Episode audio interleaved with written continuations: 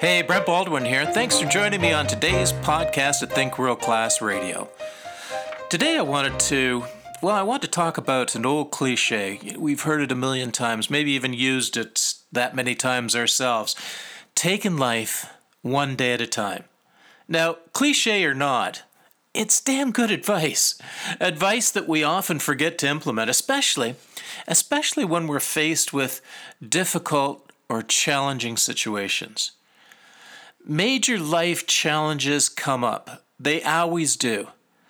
And our knee jerk reaction is to typically focus on what the problem is exclusively, concentrate, and move to resolution as quickly as possible. Work the issue regardless of the angst it may be causing.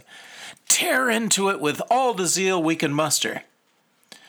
Well, depending on what the problem is, the amount of zeal that we can muster may not be all that much.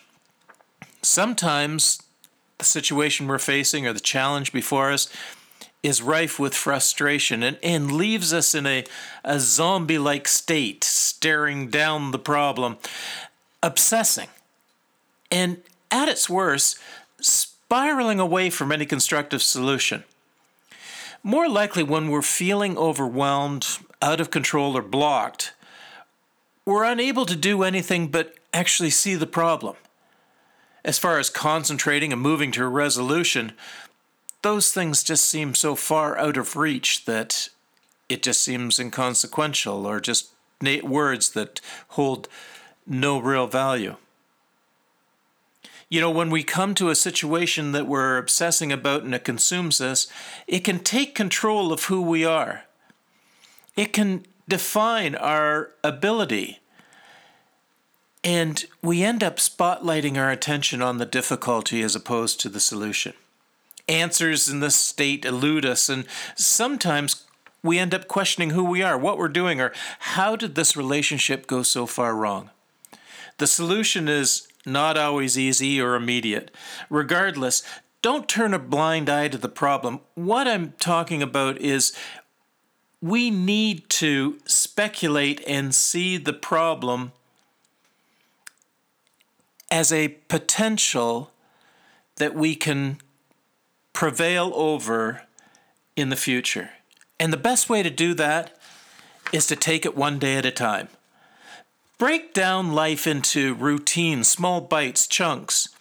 Lean into the usual and the mundane. Walk the dog, go for a walk, get physical. Force yourself to acknowledge nature and consciously look for signs of happiness. When you're in that spiraled state of going down and concentrating exclusively on the problem, step away from it and engage in anything that will distract you, even if it's momentarily. And dis- look for these distractions regularly and with purpose.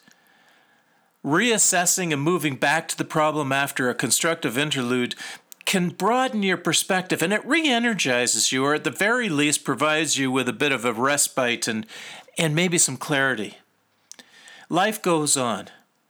Be a participant regardless of how overwhelmed you feel. Move through the motions of the mundane and work out the problem by engaging life. engaging life one day at a time. There is an answer to every problem. Sometimes it just takes a while to find it, and then, well, then there's the answers that you don't want to hear but have to accept. Meanwhile, life goes on. The earth continues to spin. The sun rises in the east and night follows light of day. But always, always take take life one day at a time. One day at a time and think world class. Thanks for joining me. I'm Brent Baldwin. Have a world class kind of day. Bye now.